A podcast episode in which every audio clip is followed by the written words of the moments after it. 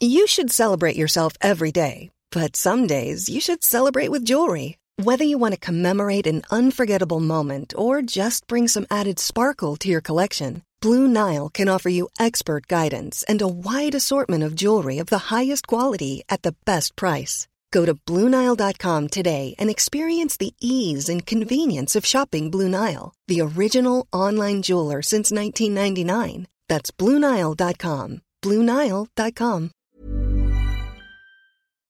The following podcast contains adult content, explicit language, and sexual themes. Listener discretion is advised. And it contains murder. Lots and lots of murder. You stinking bastard.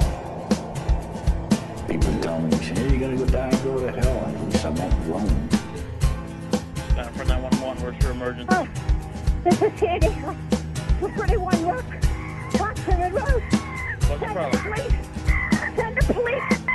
And he goes, don't be a hero, mate. And I said, I'm not trying to be a hero, but the police are coming. one in the chest, one in the hip. Fired by Detective Sergeant Roger Rogerson. I was uh, branching out. That's when the cannibalism started, eating of the heart and uh, the arm muscle. I, I would have nailed Carl with his hands to a coffee table and just, and just pulled it out of his backside. Carl Williams is a wobbly bottom little cherub, cherub of face, cherub face little boy who would, who, who would, whose, whose life would be. I'd harm someone each time I'd kill someone, there'd be an enormous amount, uh, especially at first, uh, enormous amount of, of uh, horror, guilt, remorse afterwards. But then that impulse to do it again would come back even stronger. This is part two of Blood Oath, the Van Krevel Evil. Now, if you haven't listened to part one and you want anything that we're saying to make sense, you might want to go back and listen to episode 146 before listening to this one. One week before his trial for the murders of David O'Hearn and Frank Arkell, Mark Van Krevel levels accusations of sexual abuse against his father Jack for the first time. It's seen by many as a cynical ploy to reduce his culpability in the murders. Although Jack says that he was hard on Mark, he denies the claims of sexual abuse. In a disturbed emotional state and believing whatever Mark's sister and his sort of girlfriend Belinda tells him, Mark's best friend Keith spirals out of control and the consequences are deadly. Hi, I'm Barney Black, And I'm Tara Saraban. and this is Bloody Murder. We're a comedy true crime podcast focusing on some of the lesser known crime stories from Australia. And indeed around the globe. Being a comedy true crime podcast means that we use dark humour as a means to tell horrifying stories, but never at the expense of the victims or their families. If you think humour has no business being associated with tragedy, then Bloody Murder may not be the podcast for you. We're recording this episode remotely in our chambers of self isolation, so apologies if the sound quality isn't up to our usual standard. Some listeners seem to think Tara and I live together and do everything together, like Bert and Ernie, so apologies for bursting that bubble. Now, before we commence our sordid tales, we'd like to remind you that this episode is brought to you by our wonderful and generous patrons. We've had quite a few new ones join our new fancy Patreon program this week, which we will thank individually after our story. If you'd like to become a patron, go to our website for details. That's bloodymurderpodcast.com. As a patron, you have access to loads of other episodes, including our pungent and tasty first season and ad free versions of all of our regular episodes. As well as exclusive patron only monthly episodes where we really go for gold. Levels above $5 receive free stickers and handmade Barney badges. And of course, you're automatically entered into the draw for our monthly giveaways. All right, Tara, let's get murdery. In episode one of the Van Krevel Evil, we discuss the brutal, satanic tinged murders of shopkeeper David O'Hearn and former mayor and accused pedophile Frank Arkell. After following the evidence, detectives zeroed in on Mark Van Krevel, but before they had a chance to arrest him, Mark turned himself in and confessed to the gruesome slayings. What happens next sounds like it came from the writer's room of a low budget soap opera that had long since jumped the shark, so strap yourselves in. Oh, yeah, you might want to consider wearing a helmet. or two.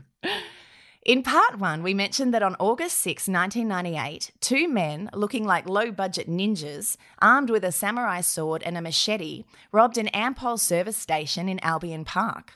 The two knuckleheads claimed a rich booty of $307 and some packets of cigarettes. Now, it turns out that the low budget ninjas were, in fact, Mark Van Krevel and his BFFF, bizarre haircut lover Keith Schreiber. After his arrest for the armed robbery, Keith pleaded guilty and on June 4th, 1999, fronted the Wollongong District Court to be sentenced. Keith's legal aid solicitor, Maureen Phillips, spoke in court about Keith's insomnia and frustration due to his inability to find a decent job after saying goodbye to his fish gutting gig. His solicitor tried to make the case that locking Keith up wouldn't be the best outcome in this scenario. She argued that he'd get more out of a structured and supervised program that would help him learn more job skills and improve his self esteem. Judge Phelan noted that this was Keith's first offence, but warned Hardly a week goes by that this court doesn't have to deal with someone who has just become an adult and has held up one of the local service stations. It really has to stop. Being a service station attendant in Wollongong sounds like a dangerous endeavour, Yeah, Tara. it really does. As Keith had enrolled in the Illawarra Institute of Technology to get a welding certificate and improve his job prospects, he was only given community service for the armed robbery. Under the supervision of a probation officer, Keith was also to attend stress and anger management courses. He seemed to be going well for a while, but the stress of his BFFF, Mark's trial, saw him start to suffer mood swings. Of course, Mark's role in sticking up the Ampol service station was moot, as he was already in custody. Yeah. On September 30th, 1998, Mark Van Krevel pleaded not guilty to murder but guilty to manslaughter on the grounds of provocation and diminished responsibility. Crown prosecutor Paul Conlon disputed the claims of manslaughter based on the statements Mark gave when he was arrested. During his initial interview, Mark said of his first victim, David O'Hearn, I don't know much anything about David himself, but um, I murdered him. I don't know much about him. I didn't know him as a person. I had in my mind that I wanted to kill someone that day. I was really angry that day. When asked if there was any reason why he did it, Mark answered, Why I killed David O'Hearn? No, not really. I mean, I was angry, but no particular reason, no. Mark also said he'd never met his second victim, Frank Arkell, but wanted to kill him because he falsely thought he was a convicted pedophile. Yeah, Frank Arkell was an accused pedophile, not a convicted one. He was due to appear in court, uh, but he got murdered before he could do that. Also mentioned was Mark's threat to his father, Jack, that he was to be his third murder victim. In light of this evidence, the prosecution would not accept his plea of manslaughter. When Mark was charged with the murders of Arkell and O'Hearn, his father Jack was crushed. He figured since he'd been the one to raise Mark, the murders were his fault. He was desperate to take responsibility for Mark's actions due to the guilt he felt. Although Jack was called as a witness for the prosecution, he would often speak with Mark's defence team. His friends said he knew Mark was claiming he'd abused him as a kid.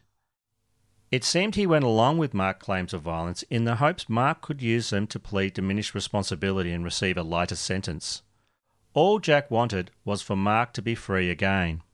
Despite never mentioning these accusations earlier, one week before his trial was due to start, Mark Van Krevel, now going by the name Mark Valera, accused his dad, Jack, of sexual abuse. Now, strangely enough, Mark hadn't said a word about it before then. Not after his arrest, not during numerous police interviews, not when speaking to psychologists, or during the walkthroughs of the crime scenes or anything. After 23 months on remand, Mark Van Krevel stood trial for the murders of David O'Hearn and Frank Arkell. Despite the severity of the charges, Mark had a bit of fun in court. He and Keith and Belinda would pull faces and wave at each other through the courtroom door. And while she was giving evidence, his ex girlfriend had to ask the court to tell Mark to stop pulling faces at her. Classic Mark. As we mentioned earlier, Mark's defense, always looking for new angles, claimed he had committed the horrendous murders because he was sexually abused by his father. Adding insult to injury and death, they claimed David O'Hearn had pulled his own pants down, assumed a provocative position, and asked Mark to have anal sex with him. In response, the prosecution presented the evidence of David O'Hearn's pants that clearly showed blood spatters down the legs and on the back of his jeans. This proved the jeans were up and being worn by David O'Hearn when he was attacked, not down as Mark had claimed. Mark said when apparently propositioned, he had flashed back to sexual acts allegedly committed on him by his father, lost control, and killed O'Hearn. A similar motive was presented for Frank Arkell's murder. Despite evidence to the contrary, the defence persisted with their claim. His defence barrister, John Nicholson SC, said, It was the request of each victim that Mark Van Krevel should be the active partner in penile anal intercourse, and that his father had sexually abused him in his childhood from about the age of seven and that his father had sexually abused him in his childhood from about the age of seven, and that his father had submitted him to acts of anal penetration some five times between the ages of 12 and the age of 15, and he had been asked by his father to reverse those roles. Prosecutor Paul Conlon was not going to let this trial turn into a waterfall of lies and bullshit. Mark had been very inconsistent with his claims of being forced to sexually penetrate his father.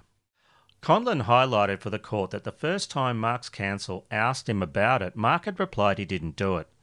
The second time Mark's counsel asked him, Mark replied that he had done it, and under cross examination from Conlon, Mark admitted that he didn't anally penetrate his father, though he couldn't say why he had told the court earlier that he did. Mark's defence barrister told the court it was only when the power of Satan flowed through him or that he became of Satan himself, that Mark was so powerful he could kill the man he hated, his father. Ah, uh, this is all just. the gay provocation defense is and always has been homophobic bullshit. Claiming you killed a man because he hit on you should never have become a thing. Women deal with this shit every day without killing people. You know what would happen if a woman claimed a guy hit on her, so she murdered him? She'd be asked what she was wearing at the time. Damn straight. Mark told the courtroom that his earliest memory of his father being violent with him was at about the age of six when he was tossed into a toy box. Mark said that his father once threatened him by pointing a gun at his head and saying that he would blow his brains out, causing Mark to wet himself. Mark also stated that his father frequently punched him and kicked him, saying this had happened a few times a week until he was 15. Then, at the age of 17, Mark claimed Jack punched him so hard in the face that Mark had to go to hospital. Despite it being only a few years before the trial, there was no record of this apparent hospital visit. In addition to physical cruelty, Mark alleged that his father psychologically abused him too, calling him names. He said that as a boy he had a stutter and his father used to tease him about it. He also claimed that his father used to threaten to kill both him and his sister Belinda.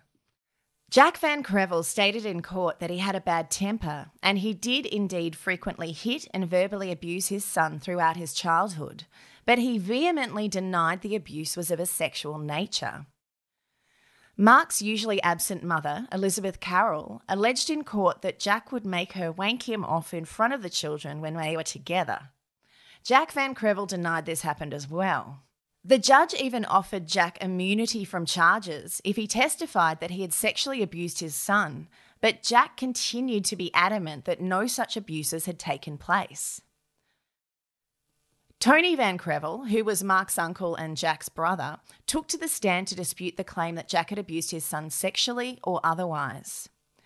Jack's relatives and friends didn't believe that he abused his kids either. They thought Jack was just admitting it to give Mark some mitigation for his horrendous crimes. They would later tell journalists that Jack perjured himself to save his son. Mark would go on to tell the court a bizarre story about David O'Hearn that deviated wildly from what he'd told police earlier. In this version, Mark said he'd met David O'Hearn months before he killed him and cut off his head. He claimed that in February 1998, he'd gone to O'Hearn's shop in Dapto with some mates to buy some refreshments. According to Mark, O'Hearn stared straight at him in an unusual way, and when Mark was paying for the drinks, O'Hearn said, Something what you like and something what I like. Something what you like and something what I like. Like, I've read that line dozens of times, and it just doesn't make sense to me as a pickup line. Me either. I don't. I just don't get it. Can we? You know what? Can we have Sexy Barney try it? Like, if anyone's going to make it work as a pickup line, it's Sexy Barney, right? Okay. Hey, baby.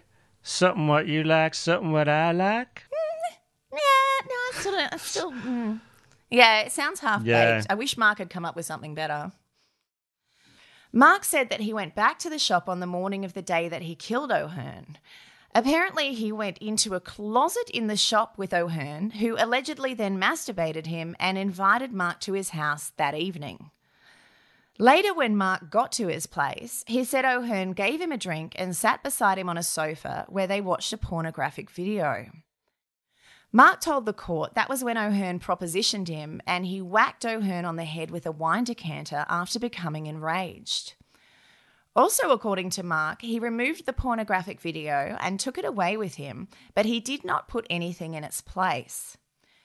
Evidence in the prosecution's case showed there was a video in the VCR about the royal family, which had a segment involving Her Majesty the Queen, none of which was of a pornographic nature. More's the pity. I love the Queen and her self titled band. the more the defence presented, the more the prosecution shot it down. Again, in a claim wildly different to what he'd said to police when arrested, Mark tried to spin a story that he'd been involved in a sexual relationship with Frank Arkell that developed in 1997, a year before he murdered him. Shadowing the story he told about O'Hearn, Mark said his relationship with Arkell began with masturbation but proceeded to what Mark described as oral sex and anal intercourse. According to Mark, Arkell wanted Mark to penetrate him anally on the night he killed him. Mark said he felt put on the spot, and he described the attack which followed as frenzied, saying he'd lost all control. Mark's defense claimed that his need for a father figure put Mark at risk of a homosexual entrapment. Oh, the homophobia in the defence's case is off the fucking charts. That's pathetic, isn't it? Yes. Well, the prosecutor, Mr. Conlon, went on to make the point that the first time Mark had told anyone about the alleged sexual abuse from his father was just seven days before the trial began. Ah, the homophobic clutching at straws defense.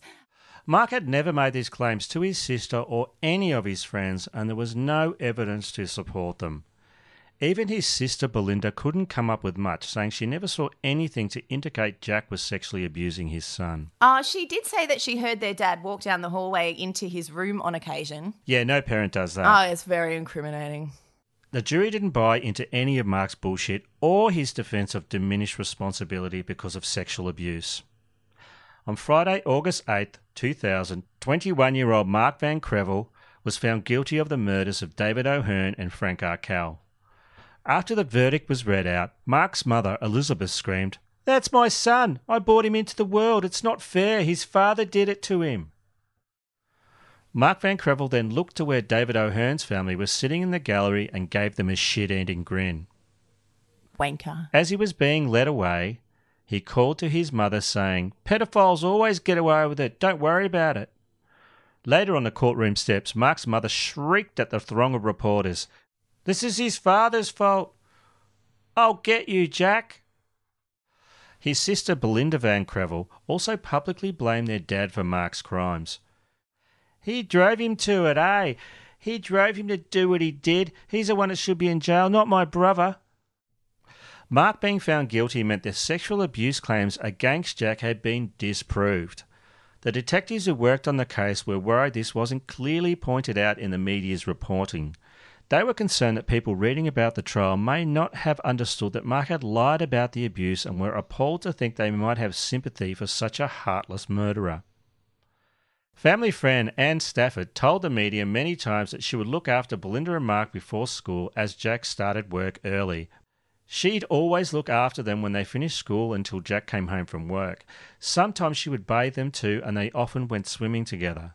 This arrangement lasted for many years. She said that she had never seen any bruises or other evidence of violence on the kids over this time, nor did the children ever act scared of their father. A 2014 article in the Age newspaper about the trial stated Respected forensic psychiatrist Dr. Rod Milton, who had worked on some of Australia's worst murders, including the Granny Killer case, says he found these killings particularly chilling. Called as an expert witness in the case, he told the court that Valera, who had changed his name from Van Krevel, he told police out of hatred for his father, was on track to becoming a serial killer and that he had derived immense pleasure from killing his victims. To him, it was a game. Possibly in the hope of supporting Mark's claims, or just because she wanted to manipulate her new sort of boyfriend, Keith, Belinda told him that her three year old daughter, Tia, was being sexually abused by her father, Jack. So, you know, she's kind of piggybacking on Mark's claims here. She did not contact the police or Department of Community Services in relation to Tia's alleged abuse. She also made no effort to move out of her father's house where she and Tia were living. Well, she was pretty worried about it. In in the Age newspaper, she actually said that um, she was so concerned about the apparent abuse, she was thinking about contacting the magazine New Idea. Yeah, new idea. Because that would have helped. That's who you contact if you think someone's being abused. That speaks volumes about this case, really, doesn't it? It really does. News of his bastard, freaky, fuckhead friend being found guilty of two murders did nothing to improve the mental state of Keith Schreiber. Concerned by the deterioration in Keith's mood and appearance, his probation officer thought it best that Keith talk to a psychologist, but Keith didn't go to the appointment. On August 14th, Keith told his probation officer that he'd hardly slept or eaten in the past week. He also said that he was now homeless. He'd been staying with his sister Annette and her partner, but when they told him they were worried about what they thought to be his dependent relationship with Mark and Belinda, Keith had cracked the shits and left. Keith was assessed by the Illawarra Health Services Mental Health Mobile Treatment Team on August 15th. During the assessment, Keith told them that Belinda had stated that her daughter Tia had been sexually abused by her father Jack.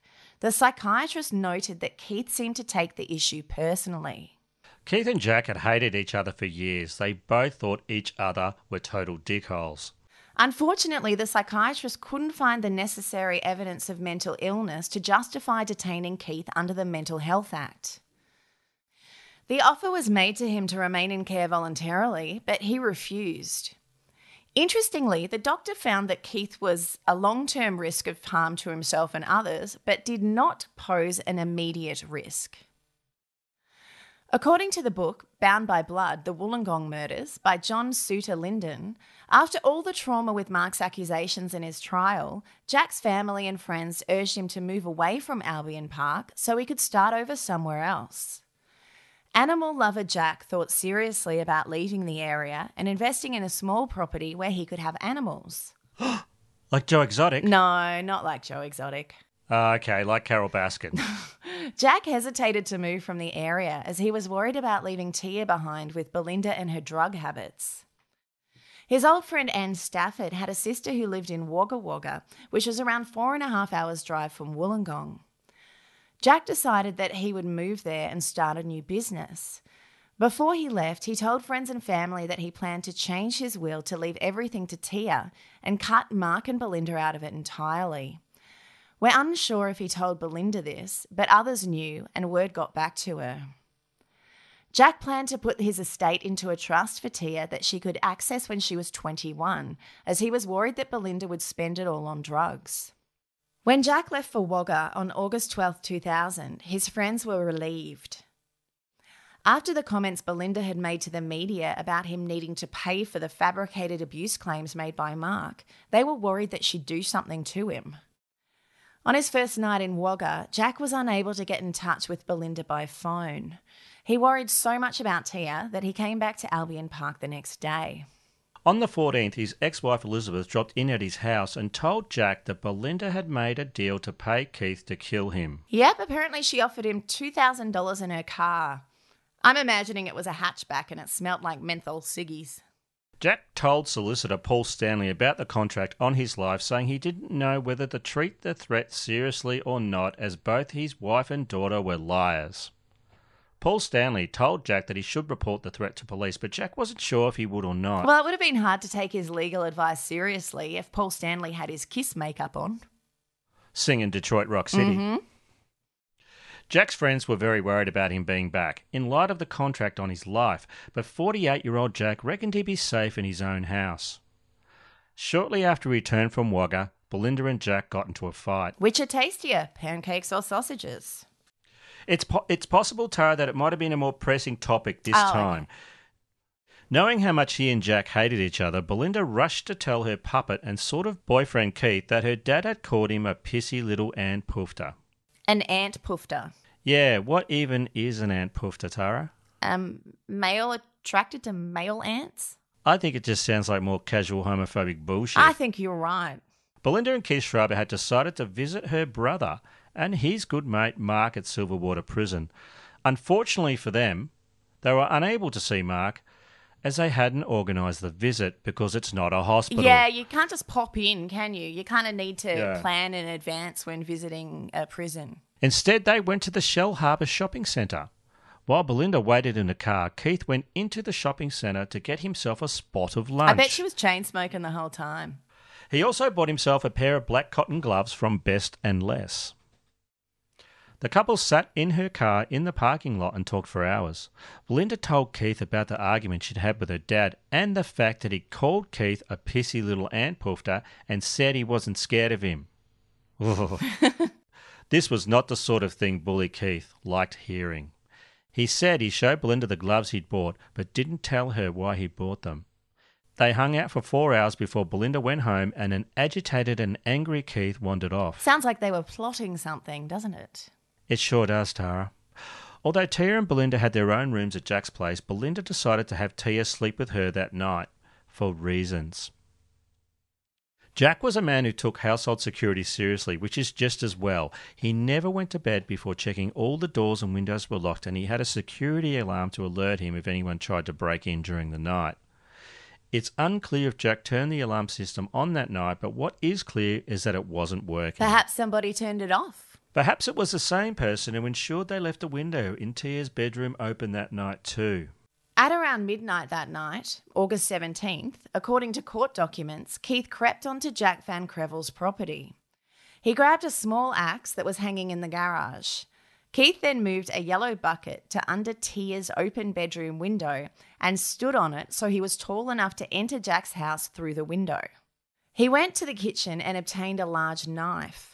He then went to Jack's bedroom where Jack was sleeping. Jack heard Keith bump into a chest of drawers when he entered the bedroom and woke up.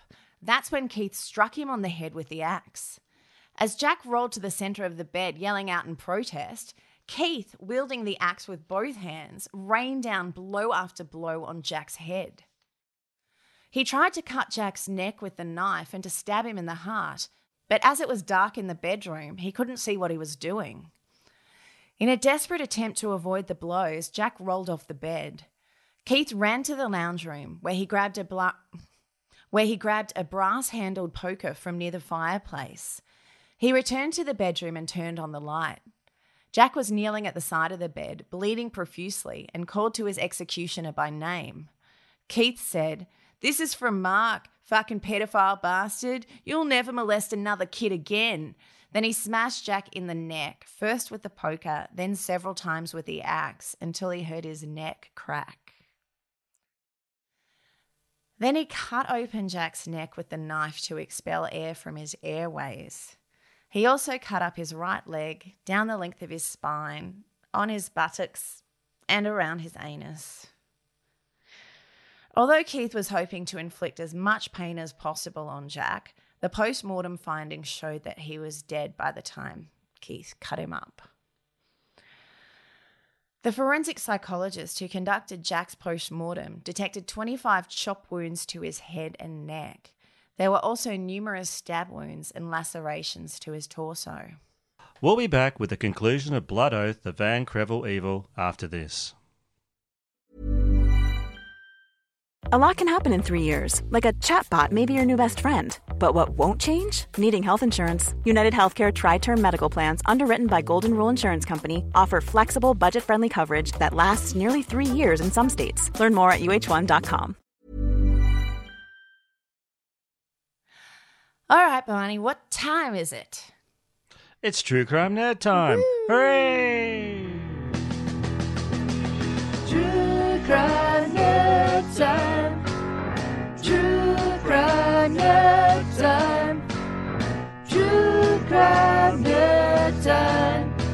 True crime. True Crime Nerd Time is an opportunity for you, our listeners, to give us your recommendations for anything true crime related.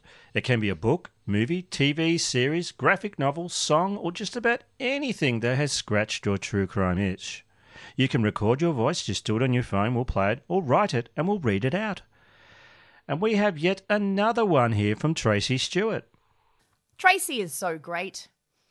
I put a call out in the group for someone to write a nerd time about this book since it features in the case, and Tracy came through for us. She's a true crime nerd time all star, so we better send her something special. Let's put her on staff. Yeah. And she writes Hi, Barney and Tara. I had offered to read and review the A to Z Encyclopedia of Serial Killers by Howard Schechter, and then the world went a little bit crazy. So I'm sorry it's a bit late. Oh, God, we understand. oh, and it's not late. This is perfect timing. This is perfect, Tracy.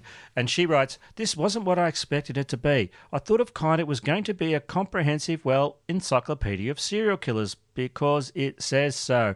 But I was surprised to see actual entries for mostly the big names in the serial killer trade only, like your Dahmer, your Gacy, your Gein, your Fish. Lots of others were mentioned in other entries but didn't rate their own separate articles. Some were only listed under nicknames like the Moors murderers instead of those murderers' names. Not far into it, I was also hoping that the bathtubs article was going to be a typical of what the book will be like. It brought in the different ways tubs have been involved in murders, being the scene of the crime or the location of dismemberment. I was kind of hoping for entries on, say, oil drums or decapitations or alligators or whatever. Yeah. I mean, being fed to pigs or something would be. I good, know. yeah. There'd be a lot of Pickton in that one, though, wouldn't there? There would. It would also be nice to have a comprehensive listing of victims so that they are given as much attention as their killers. Yeah. It's a very readable book. I got through the 400 odd pages in just over a day. I'm quarantined, so no problem. It's very well written, although the authors rely a little too much on words like psycho and monster, which is a bit problematic. The book was originally published in 1995 and reissued in 2005, so there have obviously been developments that couldn't be covered here. The focus of the book is on the proud, proud title holder of Home to the Most Serial Killers Ever, the USA, America! The authors acknowledge that other foreign countries exist, and even that foreign serial killers exist. But really, why bother with people who talk funny when there's so much scope in American on American bloodshed? So while a handful of foreign murderers get featured, there aren't many, and I did wonder now and then they and the other killers who got their own articles were chosen. Body count, sensationalism of their crimes, it's pretty inconsistent. The upshot is I liked it, but it could have been so much better. Much love, Tracy Stewart from Connecticut. Well, thank you, Tracy. Yes. Perfect. She came through again. Now, if you'd like to submit a True Crime Nerd Time, visit our website, bloodymurderpodcast.com, for instructions on how to contribute. This year has been a rough one for a lot of us. Life's busy, and unfortunately, it isn't always great. We're both big believers in therapy, but finding the time to go can be a problem. Do you have something that is interfering with your happiness or preventing you from achieving your goals? If so, BetterHelp Online Counseling is there for you. BetterHelp offers licensed professional counselors who are specialized in issues such as depression, stress, anxiety, relationships, loneliness, self esteem, isolation, and more. You can connect with a professional counselor in a safe and private online environment. Anything you share is confidential and it's so convenient, particularly now, now more so than ever. You can now get help at your own time and at your own pace.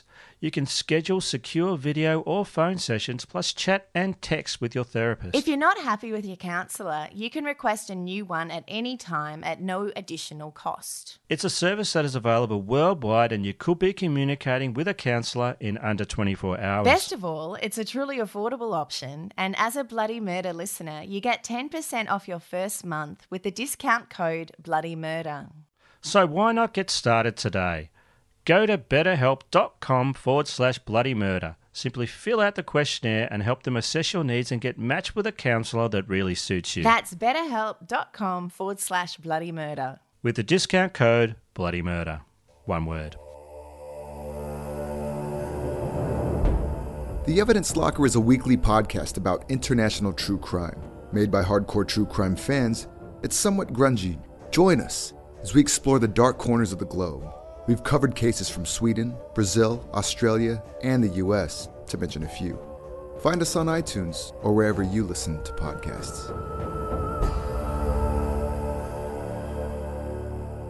And now back to Blood Oath, the Van Krevel Evil.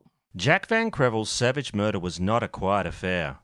Belinda and Tia heard everything coming from the room next door, and frightened little Tia asked her mum what was happening to her poppy. Belinda had her mobile phone with her in the bedroom but made no attempt to call the police or leave the house to seek help. Instead, she huddled under the blankets in bed with Tia. Sometime after the attack was over, she put Tia in the car and drove over 10 kilometres to the Warilla police station. She did not bother to check on her father to see if he was alive and in need of medical attention before doing so. Detective Joe Cassar spoke to TV show forensic investigators and questioned why Belinda would drive 15 minutes to the Warilla police station when she could have driven 5 minutes to the Albion Park cop shop instead. When police arrived at Jack's place after his murder, they observed bloody shoe prints leading from Jack's bedroom to the fireplace where his killer had grabbed the fire poker and back. They noticed a bloody shoe print in Tia's room from where the killer had climbed on a kiddie sofa to get back out the window. They also noted blood smears on Belinda's door and door handle. The two main suspects in Jack's murder from the outset were Belinda and Keith. I wonder why. Jack's murder investigation was codenamed Strikeforce Revan. Detectives tried to track down Keith, who was of no fixed address at this time. When detectives told Mark his dad had been killed, he, of course, showed no remorse at all. They interviewed him to see if he had any involvement in the murder, as his dad had been written on his kill list in his copy of the A to Z Encyclopedia of Serial Killer book. He also told friends he planned to kill him and threatened Jack with being his number three victim a week before his arrest. Mark had questions of his own, Tara, and was trying to find out all the gory details of his father's murder. He was frustrated by the police's unwillingness to give him these bloody details. He said nothing that led investigators to believe he was involved in Jack's murder. Belinda was pretty chill when interviewed by detectives after her father's brutal slaying. In fact, she was cooler than a cucumber dropped in a can of liquid nitrogen. She immediately pointed the finger at Mark and suggested he organised Jack's murder from behind bars. The police were very suspicious of Belinda's story from the get go. They wondered why during the attack she didn't seek help from neighbours and why she didn't call the police on her mobile phone. Although she heard her father being hacked up with an axe, beaten with a poker, and stabbed with a knife, she later asked detectives if he'd been shot. Ah, classic Belinda. oh, yeah, that'll throw him off, won't it? Yeah, I mean, obviously she had no involvement because, like, she thought he got shot. Police questioned Belinda at length about Jack's murder. They also asked her if she was in a sexual relationship with Keith. Belinda tried to deflect the question by telling the police she didn't think it was relevant. Well, she's clearly not a true crime aficionado. We know who's banging who is always relevant. Oh, yeah. When detectives pressed the matter, Belinda lied and denied being in a sexual relationship with Keith. Well, you know, you would. As police didn't have enough to hold Belinda despite their suspicions, they had to let her go. Keith, like so much hair on the bathroom floor after a freshly shaved reverse mohawk, was in the wind. I'm sorry to point out that uh, Keith actually had a pretty standard haircut at the time of the murder. Well, it was a good metaphor. It was a good metaphor, though. I Thank you. appreciated it. Keith was spotted later that day loitering at Albion Park train station and arrested. When police approached him and asked him if he was Keith Schreiber, he denied it. Well, you would, wouldn't you? oh, poor Keith. We're pretty hard on Keith. I mean, Oh, you know, he's, he's not that bright. no, he's not, is he? He was unarmed when arrested and acted like he didn't know what was going on and hadn't heard about Jack's murder. The boots that he was wearing at the time just happened to match the shoe prints found at Jack's murder scene. Detective Joe Cassar was brought in to question Keith as they had a rapport due to the time spent together when Cassar was investigating the murders Mark committed. Isn't it nice to have a bond? During questioning, Keith denied any involvement in the bloody attack. After listening to all his denials, the detective asked Keith why he did it. And Keith replied, I'd done it. Happy? Classic Keith. Without much more prompting, Keith busted into a blow by blow rendition of the murder. He said he wanted to kill Jack for the sexual abuse he had apparently perpetrated on Mark and Tia. Belinda had filled his head with ideas of Tia being abused. She'd essentially used Keith as a weapon, winding him up and pointing him in the direction of her father. Keith also admitted to sort of being in a sexual relationship with Belinda. When asked about his emotional state when killing Jack, Keith said that he felt lonely.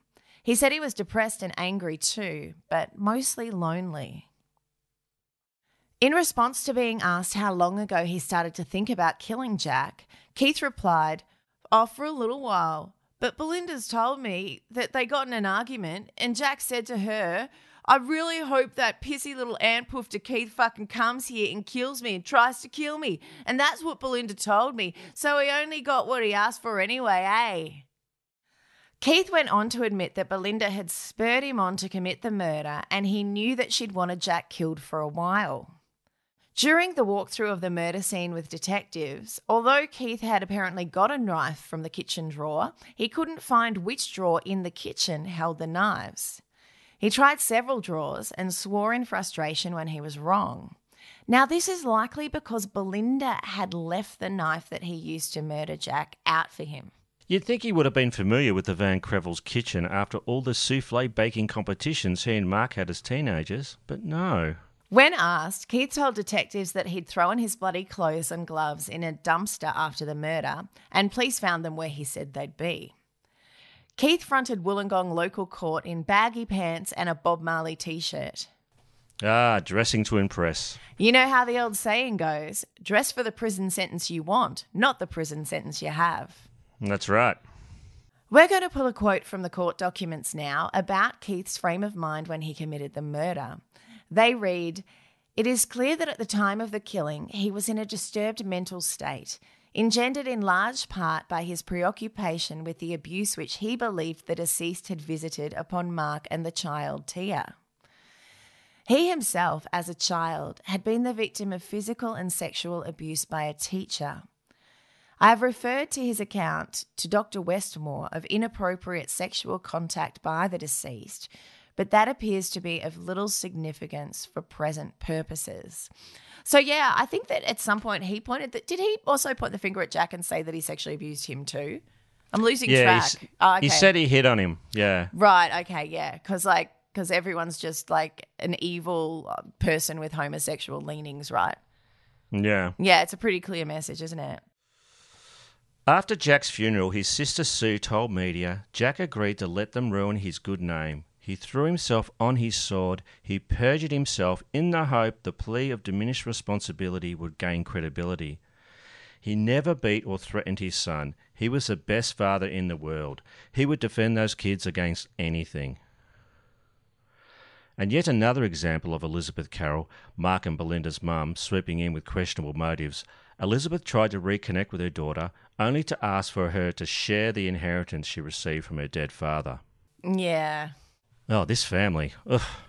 Two weeks after Jack's murder on September 1st was Mark's sentencing hearing. The prosecution stated that the brutal and merciless murders deserved a life sentence. Prosecutor Paul Conlon asked the court to dismiss Mark's claims of sexual abuse due to the startling inconsistencies in his story and the impossibility of his account of the victim's sexual advances towards him. Due to several mitigating factors, sentencing was put off until December 21, 2000.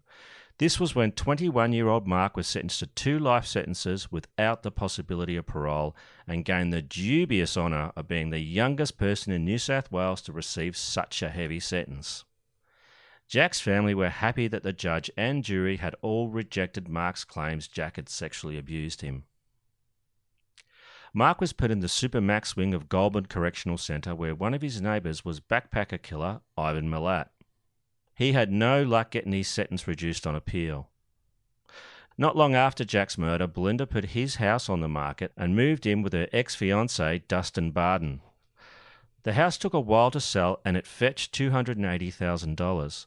Belinda later expressed regret she hadn't got more for it. She started burning through the money, buying cars, and spending around $1,000 a week on ecstasy, meth, and coke, and probably having pancakes for breakfast every day. Yeah, nah. Belinda isn't much of a food eater. She's more of a soul eater. Police were still investigating Belinda, trying to figure out what role she played in her father's death, and learned Jack had told a solicitor she'd put a contract out on him. Detectives believe she wanted Jack killed before he cut her out of his will. Belinda's mother, Elizabeth, told police Belinda had said to her many times she hated her father so much she'd kill him or have him killed. Oh, it's interesting that Elizabeth went to the police after Belinda refused to like give her money. Yeah, I think that's um, very interesting. Yeah, she just sort of, mm, I don't know. Yeah, this whole family, it's really, um, it's a uh, sordid tale indeed. Apparently, Belinda had told her mum she'd asked Keith to do it and said the plan was for him to cut Jack's body into small pieces and throw them in the Kiama blowhole. Which isn't a great plan. No, it isn't, Tara. Mhm. Time it wrong, and the pieces will be blown back out of the blowhole in a torrent of seawater, flesh, and bones raining down on you. yeah, pretty much. Elizabeth confirmed Belinda and Keith were in a sexual relationship, which, like most great love stories of our time, started over bongs in the back seat of a car before her brother's murder trial. Oh, just like Bogey and Bacall. And Romeo and Juliet before them. Oh.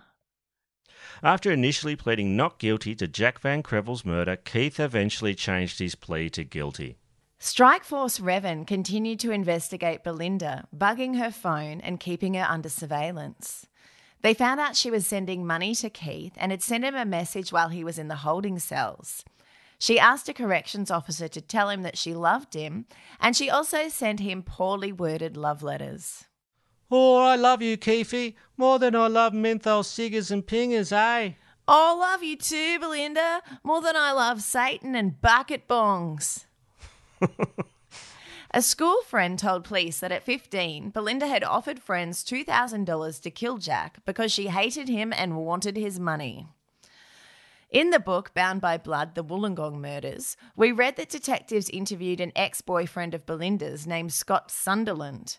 He told detectives Belinda said that she wanted her mother Elizabeth killed too because she was worried she'd tell police incriminating things about her. Which she did. He also stated that she told him she'd left the axe and a knife and torch laid out for Keith to use when he murdered her father. As we suspected. After Keith killed Jack, according to Scott, he went into Belinda's room and said, Hey, babe, it's finished. Belinda then put on a kids' video to amuse Tia and made Keith a Vegemite sandwich. She just smiled and gave me a Vegemite sandwich. This is where the band Men at Work got that lyric for Land Down Under from. Really?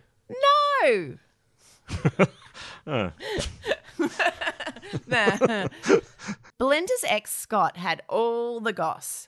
He told police she'd gotten pregnant to Keithy, but had an abortion as she balked at the idea of breeding with her father's killer. scruples, Belinda has one. Eh, maybe. Uh, Scott later proved himself to be a bit of a dick, so we're taking that with a grain of salt. He said Belinda told him that if he went to the cops and dogged on her, she'd have him, his brother, and his grandma killed. Oh, I'll leave Nana out of this. On June 1st, Belinda was arrested and charged with her father's murder. Police opposed bail as they feared for the safety of witnesses. Rightly so. The assets of Frank's estate were frozen to prevent Belinda from profiting from the crime and give police time to see if Jack had recently changed his will. This meant Belinda couldn't afford her own solicitor and had to be represented by one from legal aid. Would have been a pretty dark time to be a legal aid solicitor in Wollongong in this period, wouldn't it? Oh, yeah. Belinda was being held at Mulawa Detention Centre for Women. She tried to escape, but was unsuccessful. Oh, yeah, she tried to hide in a dumpster. it was appropriate, but it didn't work. No. During the next six months, she was reprimanded 16 times. Court records state that the offences included intimidation, damaging or destroying property, using insulting, abusive, or threatening language, and disobeying directions. Yeah, the prison guards called her Belinda Van Evil. And it's stuck. Um, she uh, gets called that a bit in the press too. Hmm. She was eventually moved to Parklea Correctional Centre, which is a male prison, but they put her in segregation in her own area there. On December 19th, Keith, who had pleaded guilty to Jack's murder, was sentenced. The judge accepted that Keith was in a disturbed mental state at the time of the murder and under the belief Jack had sexually abused Mark and Tia. He was sentenced to 16 years with a non parole period of 12. Yeah, so he'd be out of prison by now. He would. Hi, Keith, if you're listening. Oh, yeah. Hi, Keith. Bring back the inverted mohawk. It was a good look. It is a good look. On June 22nd, 2002, Belinda's trial began. Belinda stated she would plead guilty to the lesser charge of soliciting a murder if the murder charge was dropped, but it wasn't.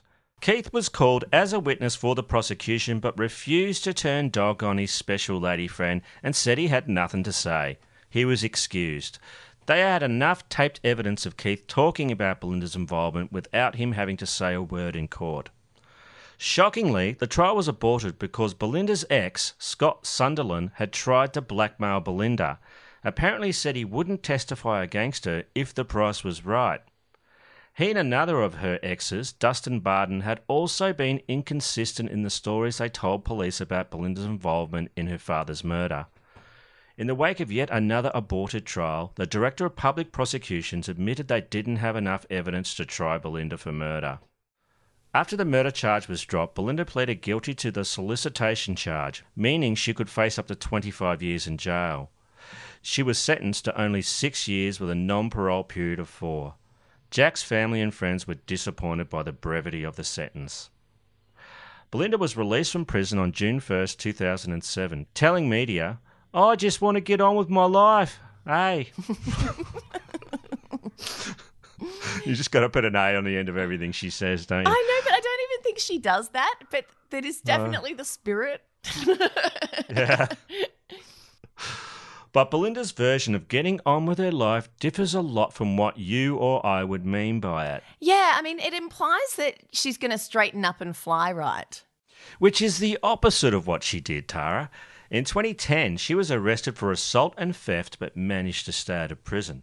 In late 2008, Belinda found love with a man named Marshall Gould, who she'd met at a rug shop. What's rug shop a euphemism for? In this context, it isn't. Um, they literally met at a rug shop in Belrose, Sydney. Uh, Marshall was a rug salesman. ah, do the carpets match the drapes? Oh, well, they did once she'd bought a new carpet. No, I don't fucking know. I guess that's why you go to the rug shop so that you can buy a rug to match your drapes. I mean, yeah. Well, yeah, you got to you got to consult a professional. So she had to bring in her drapes and show them to him and go to Yeah. him, Do you have a carpet to match these? And That's right. And that's when love bloomed. and then they looked into each other's eyes and, And they went, Wow. Oh, love you, hey. oh, I love you. Oh, Want to have some bucket bongs in my car? Oh, it's so romantic, isn't it? After seeing each other for a few months, according to the Daily Telegraph, Belinda gave Marshall a copy of the book Bound by Blood, The Wollongong Murders, and said, Oh, read this, and anything on your mind, just ask me. Now, we find this really interesting as we use this book a lot as a source, and it is not perpetuating Belinda and Mark's story about Jack abusing them. Quite the opposite. It outlines very clearly that Jack was innocent of the sexual abuse they accused him of. it really clearly shows that he was a dedicated father too. He really tried his best. I know, so don't you think it's weird that Belinda would give a copy of the book to like her love interest and be like, yeah, here you go. Yeah, just hit me up with any questions? It almost makes me feel like she's admitting that that was actually something that didn't happen, but she doesn't admit it. So Marsha went on to say, I actually wasn't that concerned after I read it. There were a few questions I asked her, but pretty much oh, I wasn't that put off by it. It sounds like he kind of got off on it. Yeah, well, he does call her his real life femme fatale. He also has a big, bold black Belinda together forever, always tattoo on his forearm. Yeah, it's in a similar position to where she has her big, bold black mark tattoo. Do you think they got some kind of two for one discount? Yeah, maybe. The two lovebirds welcomed a baby boy together, but Belinda and Marshall's romantic bliss hit a bit of a bump in the road, though. One night in July 2013, when Belinda was drinking heavily and had taken prescription drugs, she went and grabbed a knife from the kitchen and stabbed Marshall seven times. It Just doesn't end, does it? He received wounds to his left arm, gouging his bicep like so deeply that it nearly went all the way through to the other side. Uh, she then stabbed him three more times in his right arm, leg, and the back of his neck. Marshall told the Daily Telegraph, Oh, I didn't call the police because I didn't want her charged. It wasn't normal behaviour, and I didn't want anything to come of it. Instead, Marshall went to his dad's house in the hope of recuperating there. But his dad was like, Are you fucking crazy? You're dying. His dad rushed him to the ER at St. George's Hospital. I love Marshall's dad. There's Mhm. a bit on 60 Minutes where he, he says that Belinda rang him the next day and said, uh, Where's Marshall? Is Marshall there? And he goes, What, you don't remember? You stabbed him. She goes, oh, No, I don't remember that. Oh, you crazy bitch, you nearly killed him. and he just goes off at her. Yeah, yeah, he was he was kind of like, oh yeah, Belinda's all right, she's pretty nice, but she's fucking nuts. Bound by their obligation to report any stabbings, staff at the hospital called the police. At first, Marshall told police that he'd been mugged by three men who'd stabbed him. He said, I didn't want Belinda to be in trouble. Oh, I just wanted us to be able to work through it ourselves. Yeah, one of them had a mustache, one was wearing an eye patch, and one had a wooden leg. Yes, yes. they went that way. Belinda was eventually charged with wounding with intent to cause grievous bodily harm. Marshall later told 60 Minutes that Belinda was calling him Jack and thinking that he was her father when she stabbed him. He might have just added the Jack bit to tie into her and Mark's favourite pre existing narrative. Yeah, look, it's certainly possible. Are you sure she wasn't yelling pancakes? Pretty sure. For her part, Belinda said that she doesn't remember attacking her boyfriend. She was sentenced to three years in jail. Marshall said he still loved her after the sentence was handed down. Marshall is ride or die, possibly ride and die. Yeah, we should probably check in on him, see how he's going. the judge said the couple had a tempestuous relationship, with both taking apprehended violence orders out on each other numerous times. Actually, at the time of the attack, Belinda happened to be on good behaviour bonds for assaulting and stalking Marshall. Ah, just like Bogey and Bacall. Belinda served 18 months in jail for this one. Whoa. Yeah, I'd call it. I'd call that attempted murder, wouldn't you? Yeah, but uh, you know, Marshall was was really trying to play it all down as much as possible. I think he Yeah. just, I think he probably thought it was sexy. It was pretty hot. I was into it. Woo! I love a lady who's a bit stabby. Show, it shows me that she cares. Oh yeah, stabby. She's my femme fatale. She can stab me in the neck anytime she wants. Right through me, right through me muscle. Yeah, all the way through. Come uh, All the way through. If it's real love, you don't mind. She stabbed me in the guns. And the gun show had to be cancelled once the bandages went on. After her release, Belinda gave an interview to 60 Minutes where she said she still loved her brother Mark and wasn't scared by the murders he committed. Although she admitted Mark killed two people, she said he was an innocent victim and doubled down on her whole it's daddy's fault routine. During the interview, she was shown a copy of the A to Z of serial killers book Mark had written his kill list in. She was shocked to see her name on the list, but it didn't cause her support for her brother to wane. You know, Keith was on that list as well. Yeah, I know. I I think he just wrote down the names of everybody he knew, like every every name he'd heard of. Belinda admitted she asked Keith to kill Jack for her, but she felt no responsibility for the murder or guilt over Keith being sent to prison. Ah, classic Belinda. But wait, there's more, Tara. There's always more. A year later, she was charged with pawning a stolen mobile phone and meth possession. In November 2017, Belinda was sentenced to 15 months jail for stealing an elderly woman's handbag. She stole an old lady's handbag. She stole an old lady's handbag. According to mamamia.com.au, Magistrate Michael Stottard called her actions pathetic. Oh, and she didn't bother to show up for her court date on that one either. Like, well, she was busy. She was busy that day. yeah. In late 2019, 39 year old Belinda was charged with shoplifting. On September 4th that year, she went into Aldi's in Warrawong, picked up several trays of meat, $200 worth, and shoved them into a backpack and reusable shopping bag before scampering out of the store. When she was arrested, she said she planned to sell the meat to buy drugs. So, Tara, I ask you this where do you sell secondhand meat? Yeah, that's a, that's a good question. Um, LinkedIn? Well, I mean, it's a terrible dating site, so probably just get meat there. Yeah, that's where the that's where the secondhand meat goes to rot. So yeah, so Warrawong Plaza is where she's been doing all this five finger discounts. Mhm. But despite being Despite being banned from Warrong Plaza for six months, she went back three days later. This time she went to a clothing store, TK Maxx, where she gave herself another five finger discount by ramming several items into her bag. As she went to leave the store to make sure she didn't activate the security buzzers, Belinda squeezed between the scanner and glass door. The, this crime of the century was captured on CCTV, and police visited Belinda at home for the second time in less than a month. She copped to stealing the clothes to sell them to buy drugs. So, Tara, I have another question for you. Mhm. I wonder what's next for Belinda Van Krevel. I should probably get done for soliciting someone to murder us for all the shit we Well- said about her. we did smack talk her a bit. Hopefully, she's still only offering $2,000 to whack someone. Yeah, I hope so. Although in this economy, uh, two thousand dollars is nothing to sneeze at. Well, maybe she could throw in the hatchback as well. the, the, the hatchback that reeks of menthol ciggies. well, that was the story of Blood Oath, the Van Krevel evil. What a goddamn story that is, and what a family. I know. I'm um, actually personally quite glad it's over. it was a real, it was a real dark turn researching into that sort of thing. It really was. it was one of the most brutal cases we've covered. Oh, yeah, I can't believe how many times I had to say anus. I know you got most of the anus stuff, didn't you? I really did. I think I think that you wanted it secretly. You just like the way the word anus feels in your mouth. No, no, that's not true. Ah, I think you're ticked protest too much, Barney. Oh, no, I don't like saying anus all the time. Well, then why did you do it? I say bumhole. Bumhole's all right, but anus, I don't know. it just it, it hurts my heart. Why do you even care? I want a second coffee. No, there's no time for that. I've got one question for you. Yes. What is Aussie as? Aussie as are tales of criminal stu- criminal.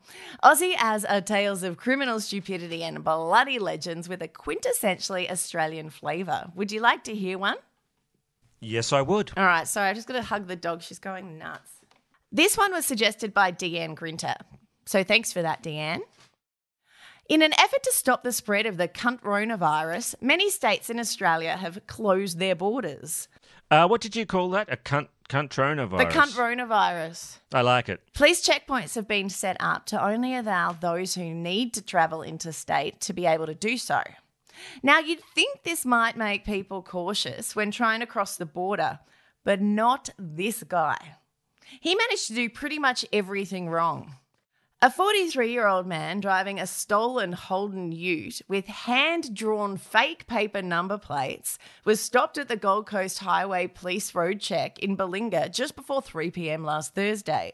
So, not only did the man, who was travelling to Queensland from New South Wales, have a warrant out for his arrest, but a search of the stolen vehicle uncovered drugs, cash, a knife, and a gel blaster. Well, at least he didn't have a real oh, gun. Oh, yeah, I'm sure if he'd had access to one, though, he, he would have popped it in the stolen ute with him. Gel blasters are like paintball guns, aren't they, Tara? Yeah, yeah, they're, they're pretty similar, but instead of paint, they shoot some kind of like super absorbent polymer water beads. So they can be used in like a paintball situation, but they're often sold as garden moisture retainers. I, I, I'm pretty sure he was probably saying that's what he used it for. I was just trying to keep my garden moist. Well, that's right. I'm surprised he didn't have a tiger with him. Yeah, well, I'm sure if he could have, he would have had a tiger cub riding shotgun. And the whole back of the ute would be full of expired meat. Do you know what his hand drawn paper number plates were drawn with? Yeah, I'm not sure actually. Probably crayons. Yeah, he just took one of his kids' drawings off the fridge, cut it to size, glued it onto the ute, and thought to himself, she'll be right, mate. Um, so yeah, Queensland police spokesperson said that the knucklehead was arrested without incident and taken to Palm Beach Police Station for further questioning. He's been charged with possession of dangerous drugs, possession of a knife, driving without a license, unlawful use of a motor vehicle, and possession of stolen property.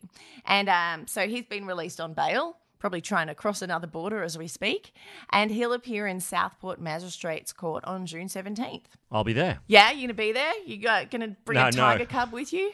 Well, yeah, I could hear. I hear you can buy one for about two thousand dollars. Yeah. Why didn't someone tell me that like ten years ago? I think a lot of people are feeling that way. But just because you can No. buy a tiger cub for two thousand dollars doesn't mean that you should buy a tiger cub for two thousand dollars.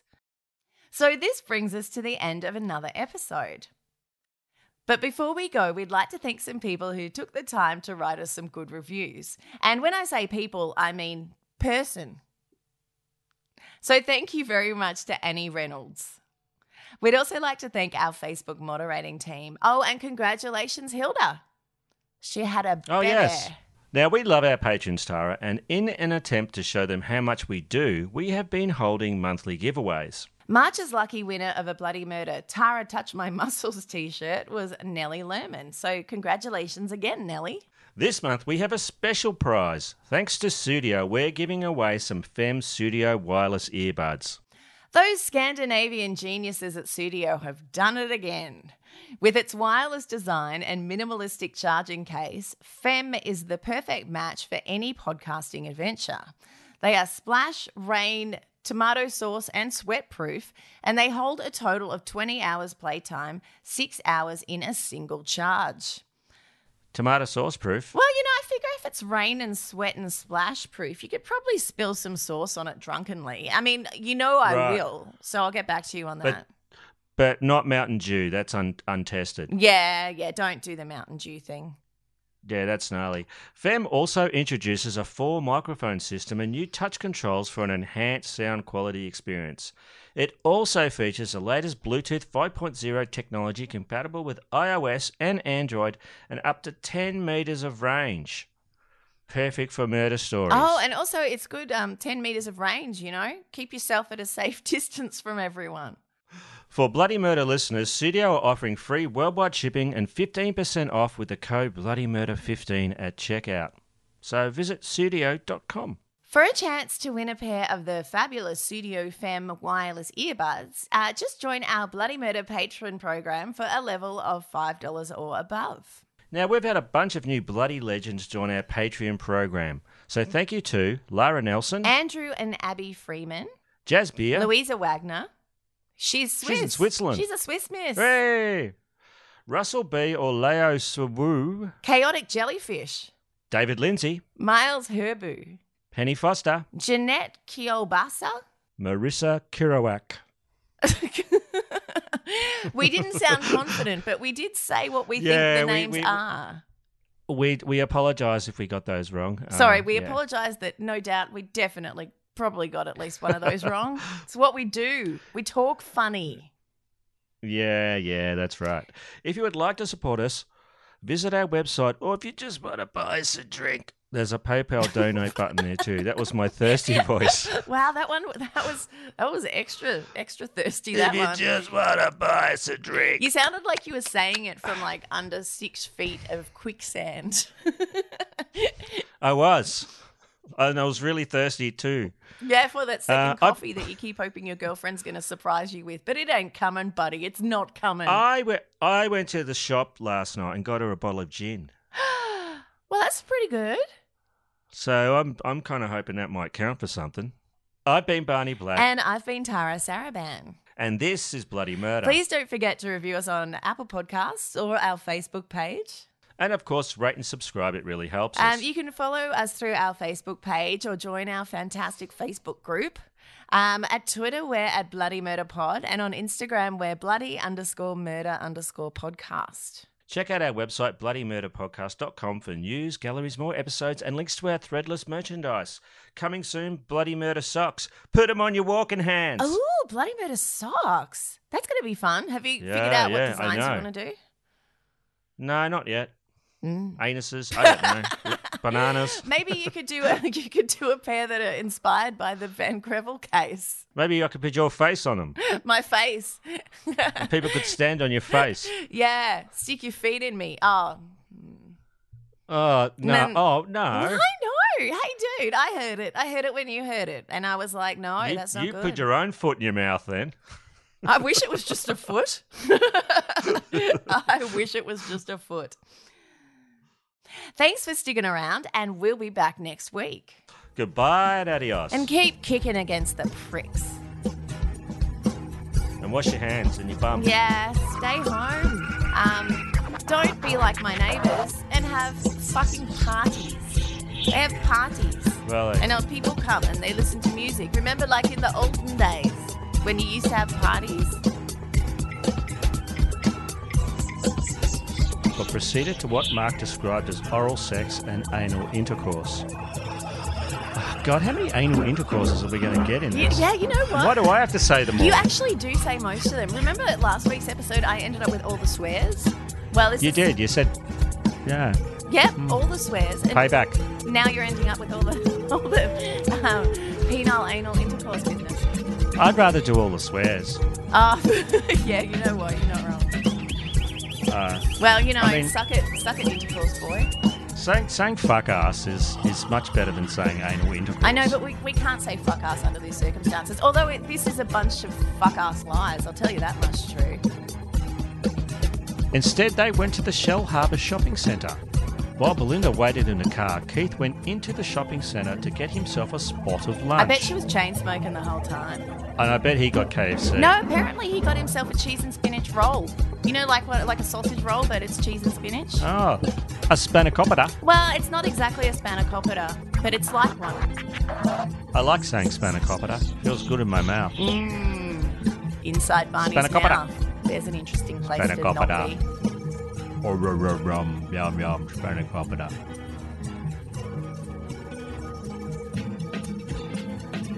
Perhaps it was the same person who ensured they left the window open in Tar. Uh, What?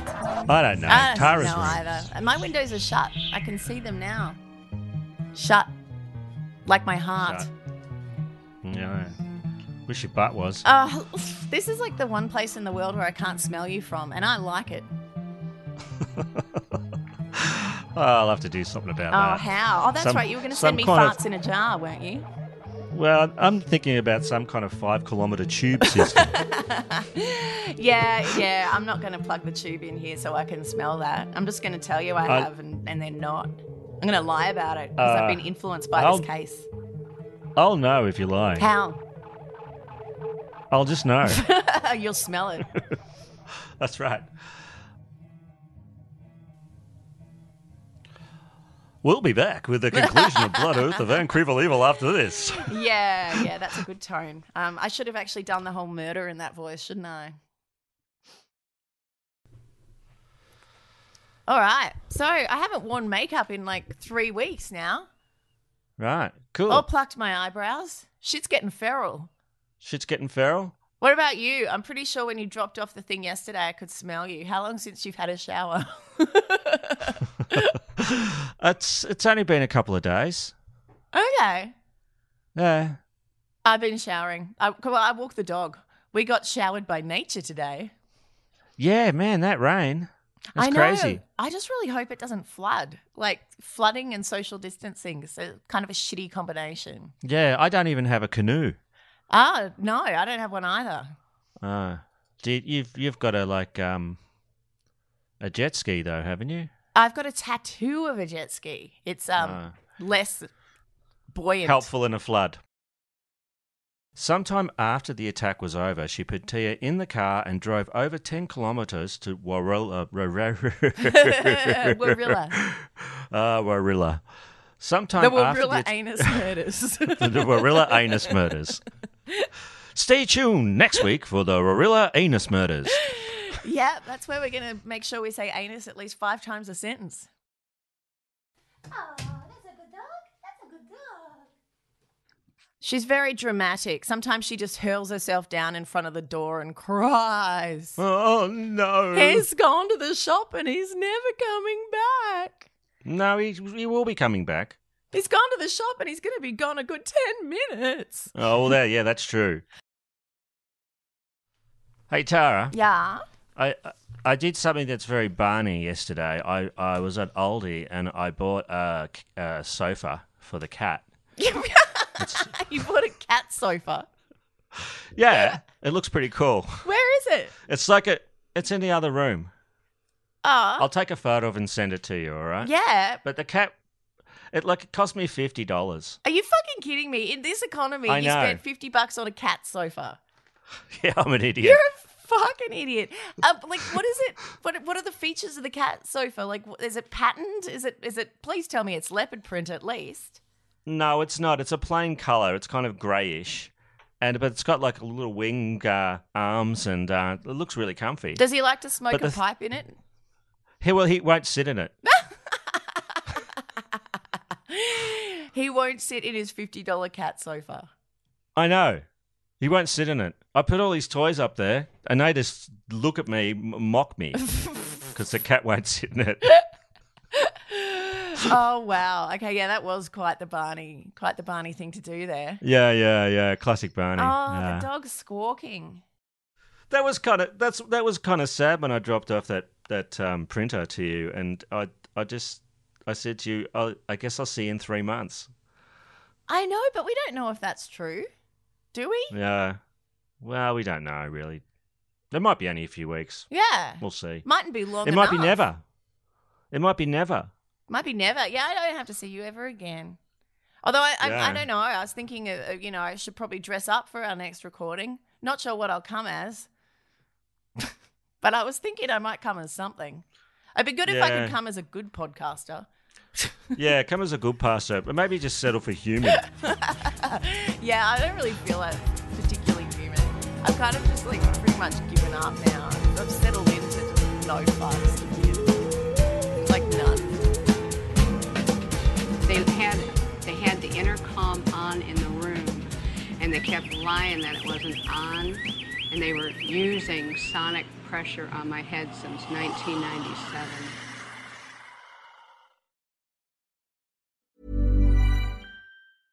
Hey, it's Paige DeSorbo from Giggly Squad. High quality fashion without the price tag. Say hello to Quince. I'm snagging high-end essentials like cozy cashmere sweaters, sleek leather jackets, fine jewelry, and so much more. With Quince being 50 to 80% less than similar brands. And they partner with factories that prioritize safe, ethical, and responsible manufacturing. I love that. Luxury quality within reach. Go to quince.com slash style to get free shipping and 365 day returns on your next order. Quince.com slash style.